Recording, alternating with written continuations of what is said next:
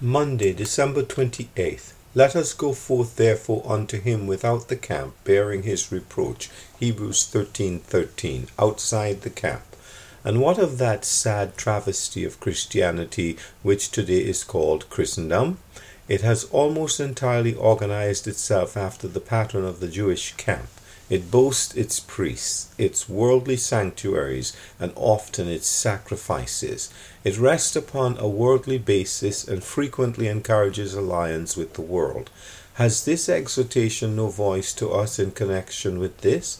It is likely that God would begin by calling his people out of a religious system that he had originated himself, and then end by expecting them to remain within religious systems which he never instituted, but which were created through long ages of unfaithfulness and decay.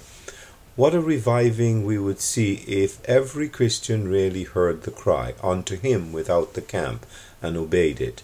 Doubtless there are a thousand reasons against our obeying it. Here is one. We should be isolating ourselves. It would be a dull and miserable business, would it?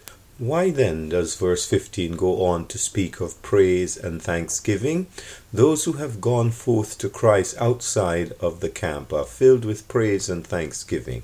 They offer it by him, for he is their high priest, and they are exhorted to offer it continually. The Jewish camp had the silver trumpets and the high sounding cymbals without a doubt. But what were they worth? Christendom's camp has, without a question, magnificent organs and orchestras and lovely choirs. But what about the fruit of lips confessing his name? That is another matter and that is the thing that counts. Here is another objection. Again, it may be said, if you go outside the camp, it will be all disorder and confusion. What then about verse 17? These Hebrews, though coming outside the camp, would have leaders or guides raised up of God, who would watch over them for their souls' good. To such it would be a pleasure to submit. This does not look like disorder, but rather the reverse. F. B. Hole.